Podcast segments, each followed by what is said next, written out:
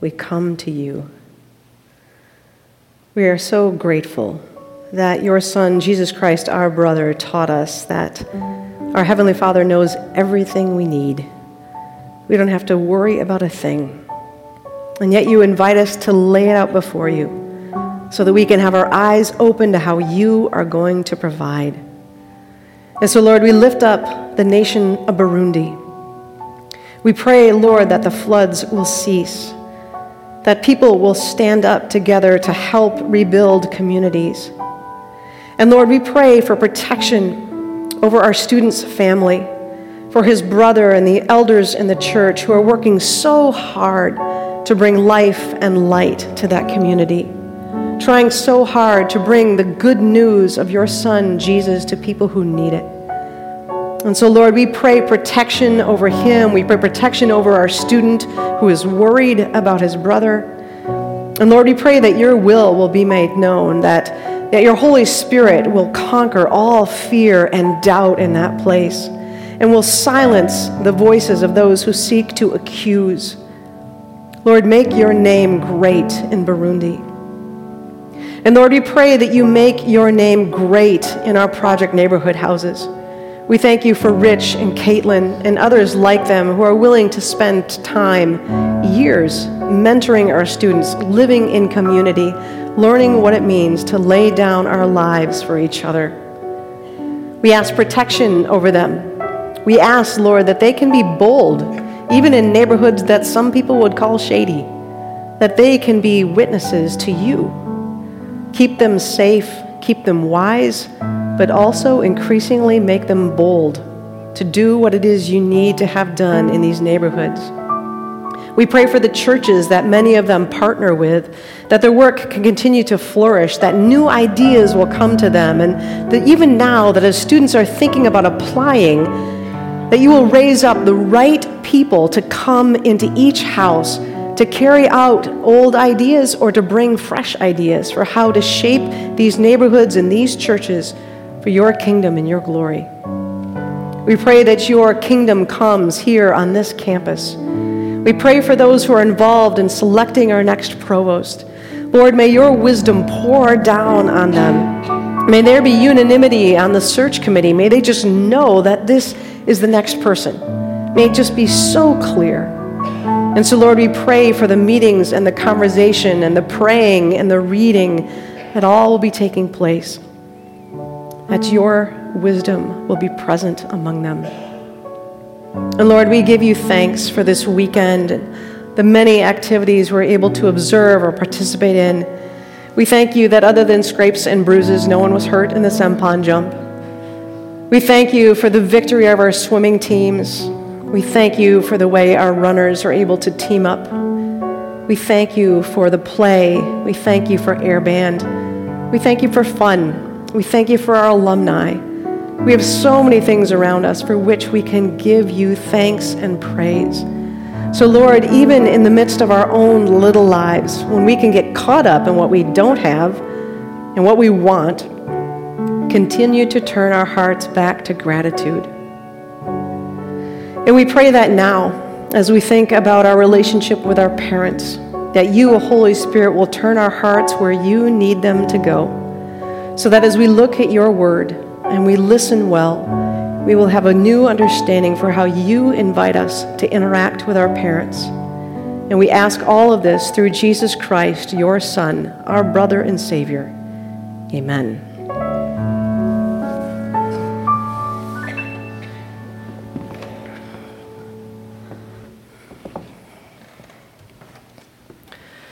So, we're continuing our series on relationships. It's a four week series. Last week we looked at the relationship with God. This week we're looking at the relationship with parents.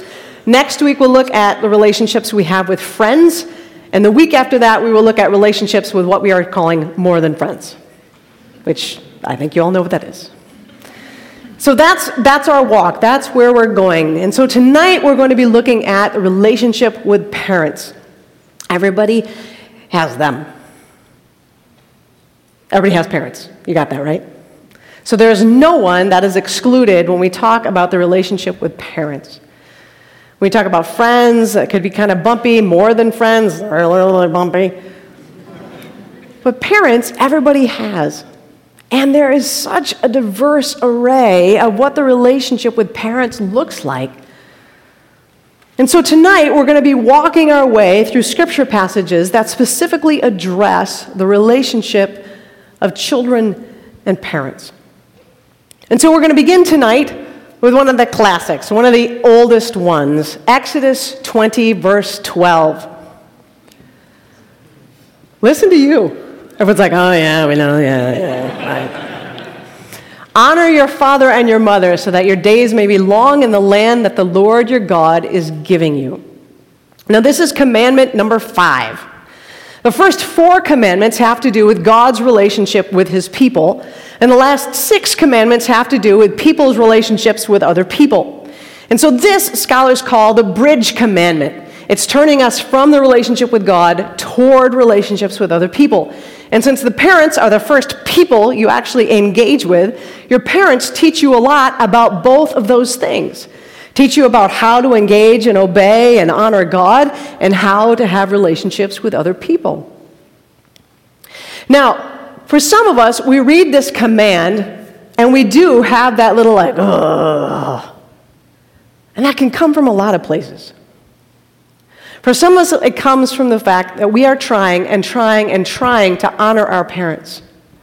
We are trying to please them, we are trying to get it right, and it seems like nothing we do matters. We would do anything for our parents to tell us that they're proud of us. We would do anything to have our parents say, Way to go, you did a good job. Some of us are waiting for a parent to tell us out loud in words that they love us. Others of us hear this and we think, I don't know what to do. My father or my mother aren't believers, and I don't know how to honor them when I'm trying to be a disciple. For some of us, the relationship is with parents who've divorced and it was ugly, and we just don't know how to engage that. How do we honor that when maybe one or both of the parents was completely wrong? And for some of us, maybe our parents have hurt us deeply and are unrepentant, and we are just stuck because we think, I don't know how to honor someone who hurt me or continues to hurt me so deeply. So, this first command, honor your father and mother, can just create a lot of tension in us. And God knew that. That's actually why it's one of the commandments. Because the commandments aren't things that we normally like to do. It's not like commandments are like take more naps and eat chocolate and hang out laughing with your friends because we'd be like, awesome. The commandments are things that are hard to do. Stop swearing. Don't lie. Stop coveting other people's GPAs. Stop. The commandments are things that are hard to do. Don't kill. Don't steal. Don't have sex or excessively look at pornography with people you're not married to. Like, these are things that can be really hard to do. Right in the middle of that list, right in the center of it, honor your father and mother. It's not like God's going, oh, here's the easy one. The rest of these are kind of hard, but here, here, here's one that's kind of easy. God knows that the human relationship between children and parents can be fraught with problems and complications and complexities, and that's why He says you have to honor your parents. So let's unpack that word a little bit. What does honor mean and what does it not mean? You notice he doesn't say obey, he doesn't say like, he doesn't say always agree with, he doesn't say vote the same way as. He says honor. The Hebrew word that's used here has this idea of giving weight or esteem to something. And I think one of the best translations I read this weekend talked about taking someone seriously. To honor is to take someone seriously. And it can be very tempting when we're in a season of a lot of growth and exploration and maybe travel around the world and we're reading things that our parents haven't read and we're exploring ideas that our parents haven't thought about to kind of dismiss our parents. Oh, my mom is so stupid, she just doesn't get it. Oh, my dad, he is so stuck in the 80s. To honor means you take someone seriously.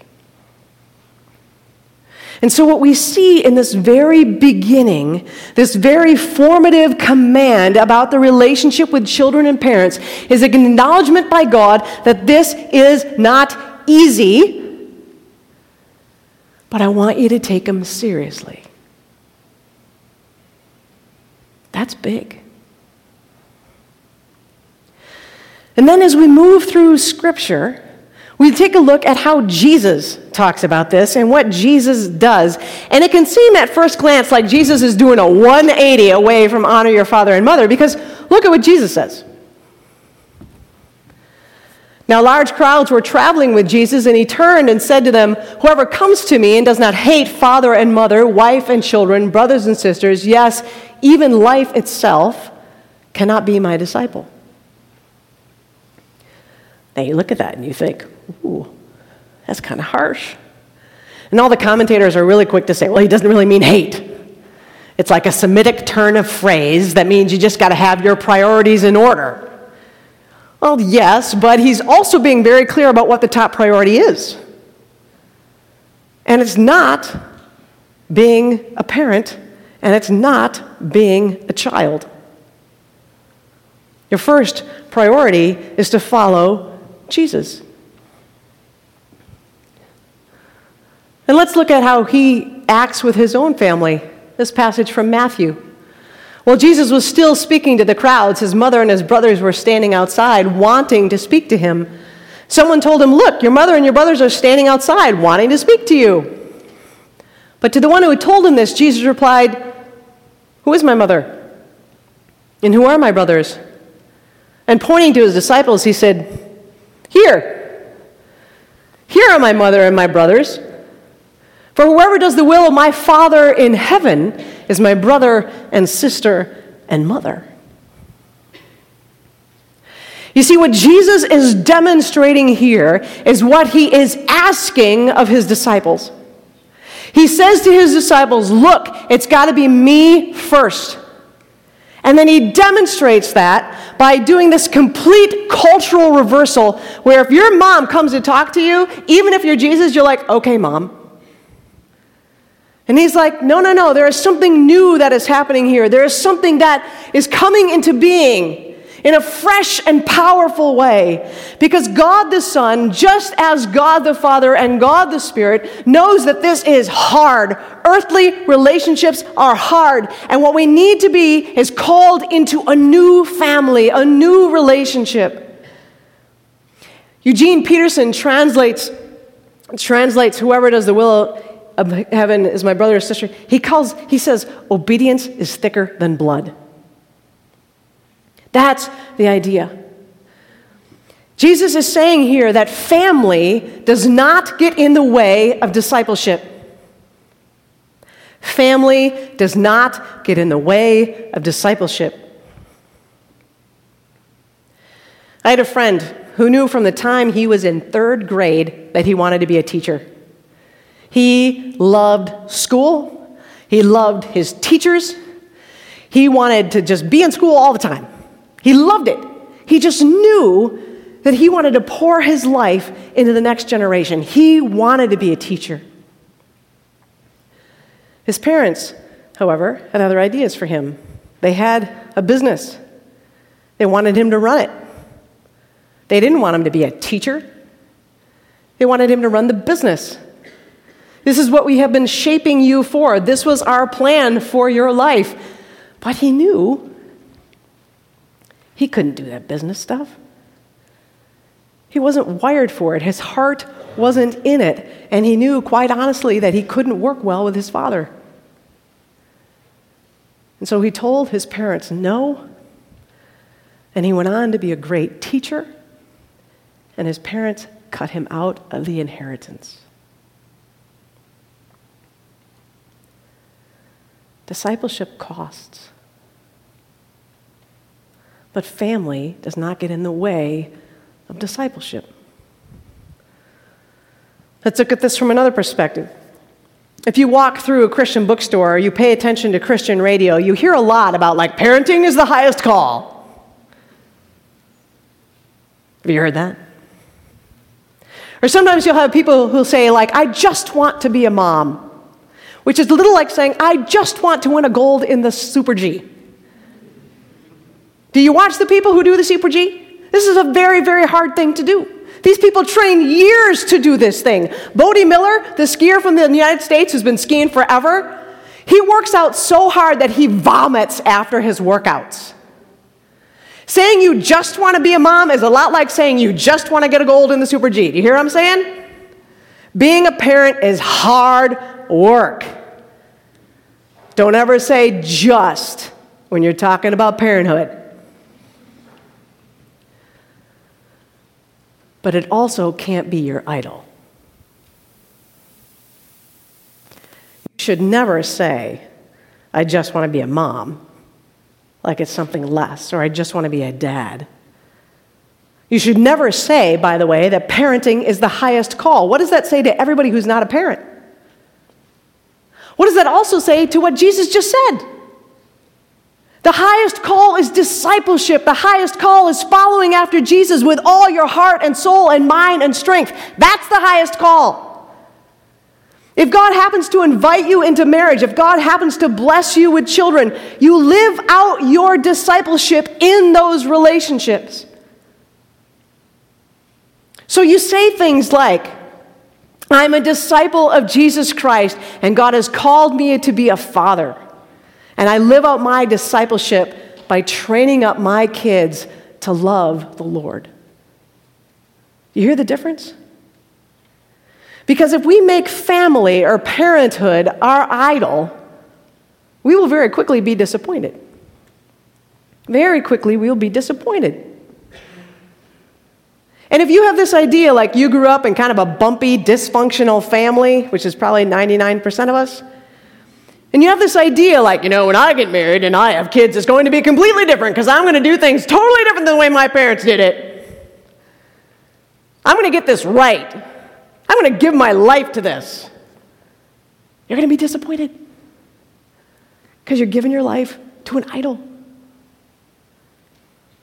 Discipleship is first. Family does not get in the way of discipleship.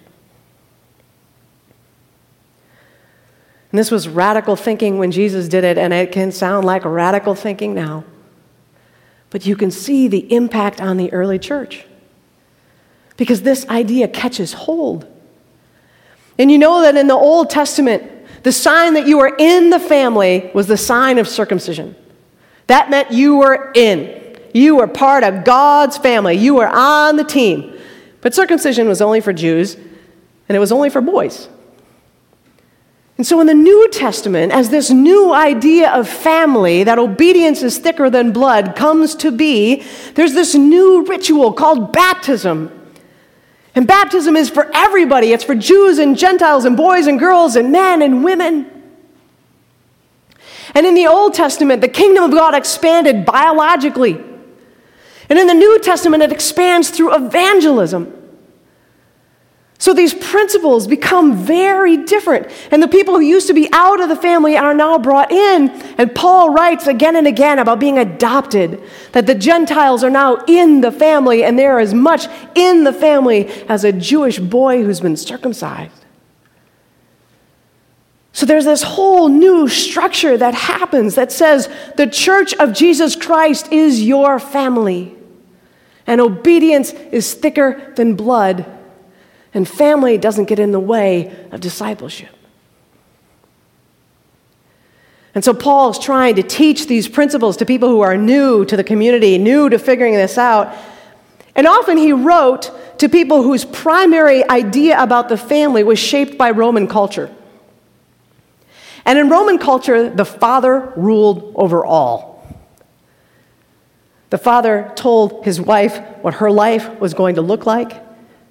If she bore a child, he decided whether the child lived or died.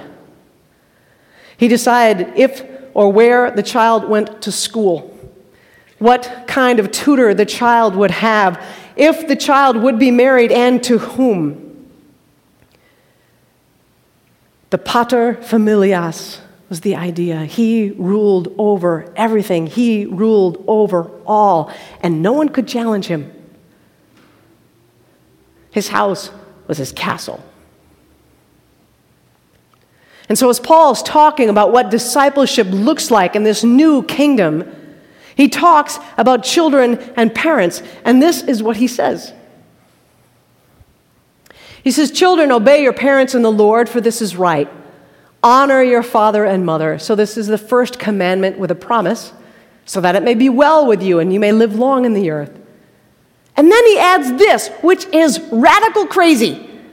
Paul actually steps right in to the family house, right up to the king of the castle, and he says, And fathers, don't provoke your children to anger, but bring them up in the discipline and instruction of the Lord. Fathers, don't provoke your children to anger. Another translation says, Fathers, don't exasperate your children, which is such a good word. Don't exasperate your children. Paul's saying to them, You are not the Lord of their life anymore. If you are a disciple of Jesus Christ, you surrender the life of your child to God. Your job is not to rule their lives because that position has been taken. Your job is to move them ever closer into relationship with their Heavenly Father. This is radical stuff. I'm not in charge. I don't get to tell my kid exactly what they can and can't do. I actually have to listen to God and watch what God is doing in the life of my child. Yes, yes, that's exactly what you're supposed to do. I had a student say to me a couple of weeks ago, It's really hard for me to convey to my parents what God is doing in my life. Do you get that? You're in such an intense season right now, and you're having these conversations, and life is moving really fast. And your parents kind of have the long distance view. They don't have the day to day view. They're not really sure what's going on. And in their minds, you're kind of frozen at the age of 18. They, they kind of remember what you were like in high school. And it can be really hard for them to kind of quickly update their files when you come home for Christmas. Right? It's like when you were little and you know you hadn't seen somebody in a while and they'd say to you, "Oh my goodness, you're so big." Right? And you're like, "Well, my parents feed me." Works for some more than others. But, but that's what it's like when your parents see you again. There's this sense of like, oh my goodness, you're so big. Oh my goodness, you're growing up. Oh my goodness, you're so articulate. How did that happen? You don't grunt anymore. And what they're trying to do is get an understanding of what is happening in your life. And this is where we come back to that idea of honoring them means taking them seriously that their stories are continuing and your story is continuing, and sometimes it takes you a little while to get back and remember who the other person is.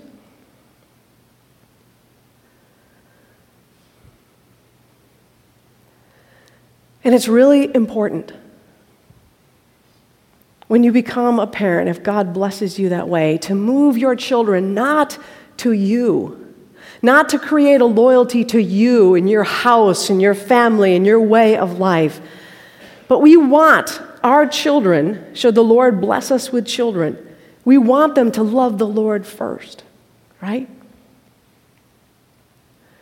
This is also really important for those of us who particularly don't have good relationships with our fathers. Because then the language of Scripture and the language of the songs that we sang tonight and the things that we heard, we talked a lot about God our Father and our Heavenly Father.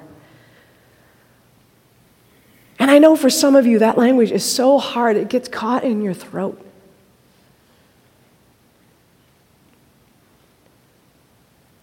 My friend Cherith Nordling, who's a theologian, she reminds me that our earthly fathers get their names from the Heavenly Father. It's not like we looked around on earth and said, Who, who do we see here who really reminds us of God? Oh, Father. A father does.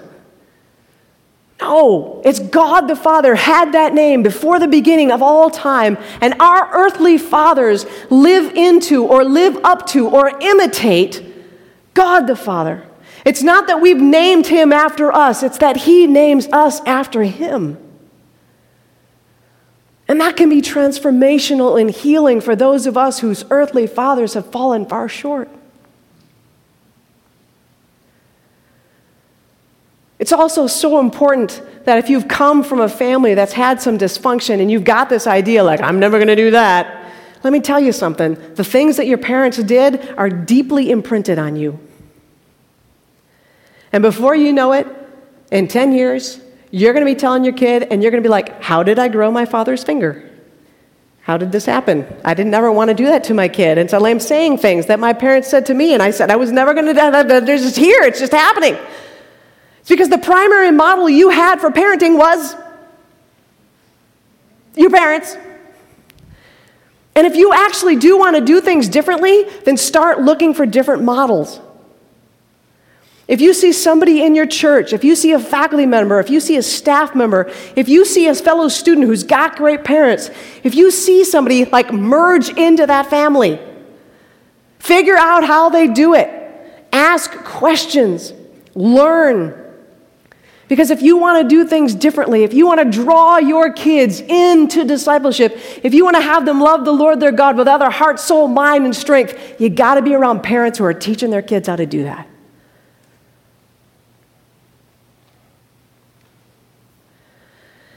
And then we all have to remember that just as we are growing and learning and changing, our parents are actually growing and learning and changing. Not as fast as we would like,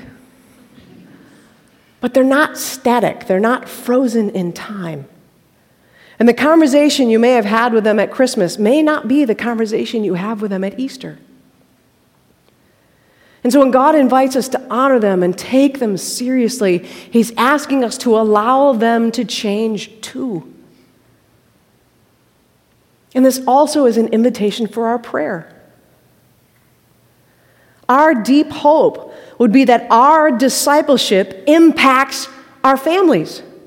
That it not only will impact those of us who are blessed with children someday, but that our discipleship will actually impact our parents. How amazing would that be? And so we can pray for our parents to grow and change and learn and to become devoted disciples of Jesus Christ. And for those of us who just can't even come up with language, who just don't even have words to pray for our parents because we're so confused and there's so much pain, think about praying the Lord's Prayer and putting their names in it. So it would sound something like this. Our Father who art in heaven, hallowed be your name in my parents' lives. May your kingdom come in my parents' lives. May your will be done in my parents' lives on earth as it is in heaven. Give my parents this day their daily bread. Forgive them their sins as they forgive those who sin against them. And lead my parents not into temptation, but deliver them from evil. For yours is the kingdom and the power and the glory forever. Amen. When we run out of words, it's always good to go back to the basics. And with parents, it can be complicated and thorny and messy and odd. And we need to go back to the basics. To remember that to honor is to take them seriously. To remember that family does not get in the way of discipleship that obedience is thicker than blood. And that in the kingdom of God, in the new heaven and the new earth, all of these things will be reconciled because of our brother Jesus Christ, who went to the cross to take all the harsh words that have been spoken between parents and children, all the exasperating things that we have done, just take them to the cross and they will be no more. And we live into that hope. And we pray into that hope. So tonight, after I pray, we're going to hand out cards and pens. And we invite you to write a prayer. Maybe you're so grateful tonight. You're sitting here and you're thinking, man, I am so grateful for my parents. Wow. Maybe tonight it's this mix of both gratitude and trying to figure out what's next. Maybe it's like just what's next. And maybe you don't need to talk to God as much as you need to hear a word from the Lord about how He's inviting you to engage with your parents. And maybe you just want to write out the Lord's Prayer and put their names in it.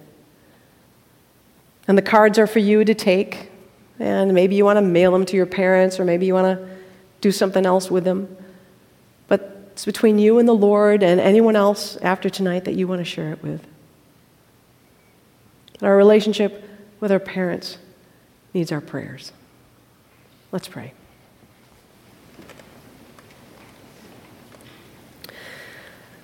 God, our Father,